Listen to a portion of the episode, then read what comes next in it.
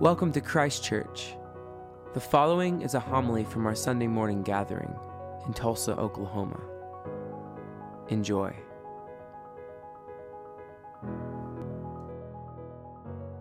This week is one about greatness and smallness. It tells the story of Naaman.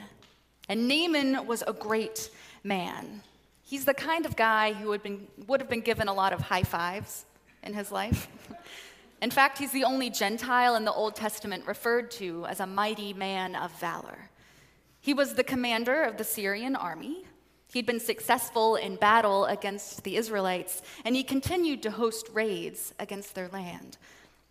And while he was a great man, wealthy, powerful, esteemed, he was a man in need of healing. Naaman's skin was diseased, but his greatness was diseased too. There was something about both that needed healing. His greatness came at the cost of plundering, of razing whole communities and taking captives. For in the ancient Near East, skin diseases didn't go, they weren't just skin deep. In many ancient cultures, they were signs of divine disfavor and curses. If someone had a skin disease, they would be politically, religiously, and socially ostracized. And Naaman had a lot to lose. He knew that he was vulnerable and it scared him. But in order for him to lose his leprosy, he had to lose his obsession with greatness, which is easier said than done. He was intent on maintaining his status, on being great. He did not want to be small.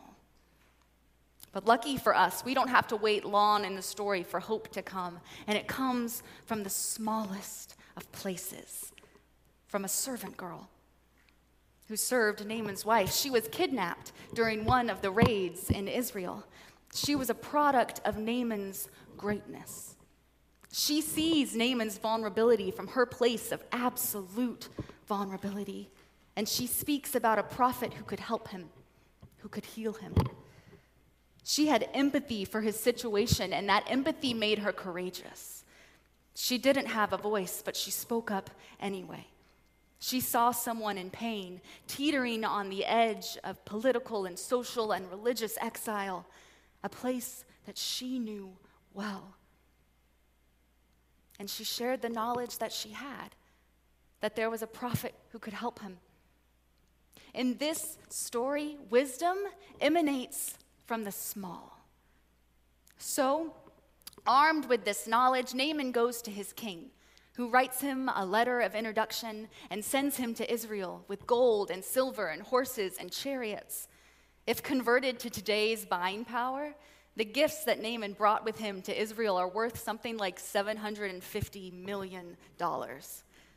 It's a testament to the wealth at Naaman's disposal and to the desperation he had to maintain his power. When he gets to Israel, the king of Israel opens the letter and reads, I have sent you my servant Naaman, that you may cure him of his skin disease. And the king of Israel tears his clothes because he has no idea how to do that. And his failure would no doubt resort to further attacks and raids from Syria. Naaman's king wrote the wrong guy. He was accustomed to greatness breeding greatness, and he assumed that the king of Israel would have the same knowledge that a simple servant girl had, that he could easily set Naaman up with this prophet who could heal him. But both kings missed the memo that God doesn't deal in greatness, but in smallness. Naaman would never know that there was a prophet in Israel by hanging out around the palace. Elisha wasn't welcome at the palace.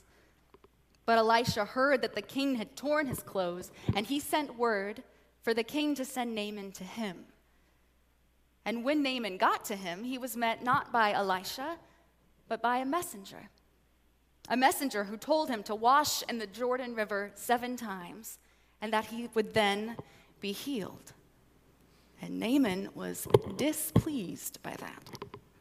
He wanted a healing with a little more grandeur. He was a great man. He expected a prayer and some hand waving. He at least wanted one where he actually met the healer. He deserved a home visit, and he went to the doctor's door, and he still got a telehealth call. and the Jordan River, it's, it's dirty and it's small. He comes from a great country with great rivers. What's so great about the Jordan? Nothing. If Elisha didn't have to be present to heal him, how come he couldn't be healed in the comfort of his own home? He's insulted, and his expectations of how God should work have been crushed.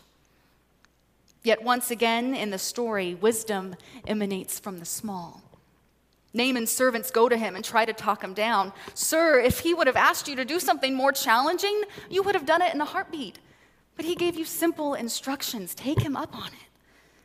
What Naaman saw as an insult was an opportunity for him to exercise faith, to humble himself, to heal the disease of his greatness. Elisha's command to wash seven times, it's symbolic, but it's also strategic. You can do something once or twice just to get it out of the way. I, I could have my daughter eat a bite or two of zucchini, of zucchini, but if I put seven bites in front of her, it would be a humbling experience for everyone involved. and around dunk three or four in the Jordan River, Naaman would have had to adjust his posture from, fine, I'll do this, to, I'm doing this. Naaman would have had to continually submit and humble himself to dunk seven times in a dirty river. And he does. He submits to Elijah's instructions, and the text says his flesh was restored like the flesh of a young, small boy, and he was clean. The waters had not only cleansed him, but humbled him. Both his skin and his attitude had been healed, for he was both clean and small. Some of us, like Naaman, may fear vulnerability, holding on to greatness or the perception of greatness with white knuckles, terrified of losing control, of becoming small. For those of us in that place, hear words of comfort that there is power in being small, power in being vulnerable. Or maybe there are others of us who, like the servant girl, live in a constant state of vulnerability, who are unmoored and small over the past few weeks with court hearings and war and inflation and elections and 105 degree weather, I don't feel so great. And I wouldn't be surprised if most of us feel incredibly small. And not in a way that feels powerful. For those of us in that place, we may, we, may we be encouraged that it's from a place of smallness that truth rings out, that healing can come. Maybe it's in times like these when we feel unmoored and small that we're open to hearing a small voice. For it's not in the winds and the earthquake and the fire that hold the power of God, but in a still, small voice. May we, as humble people, open our ears to hear that voice. May we open our mouths to speak truth. May empathy make us courageous. May we welcome waters that cleanse, be it the Jordan River or the splash pad. No person, no place is too small for God to work through. In the name of the Father, and the Son, and the Holy Spirit, amen.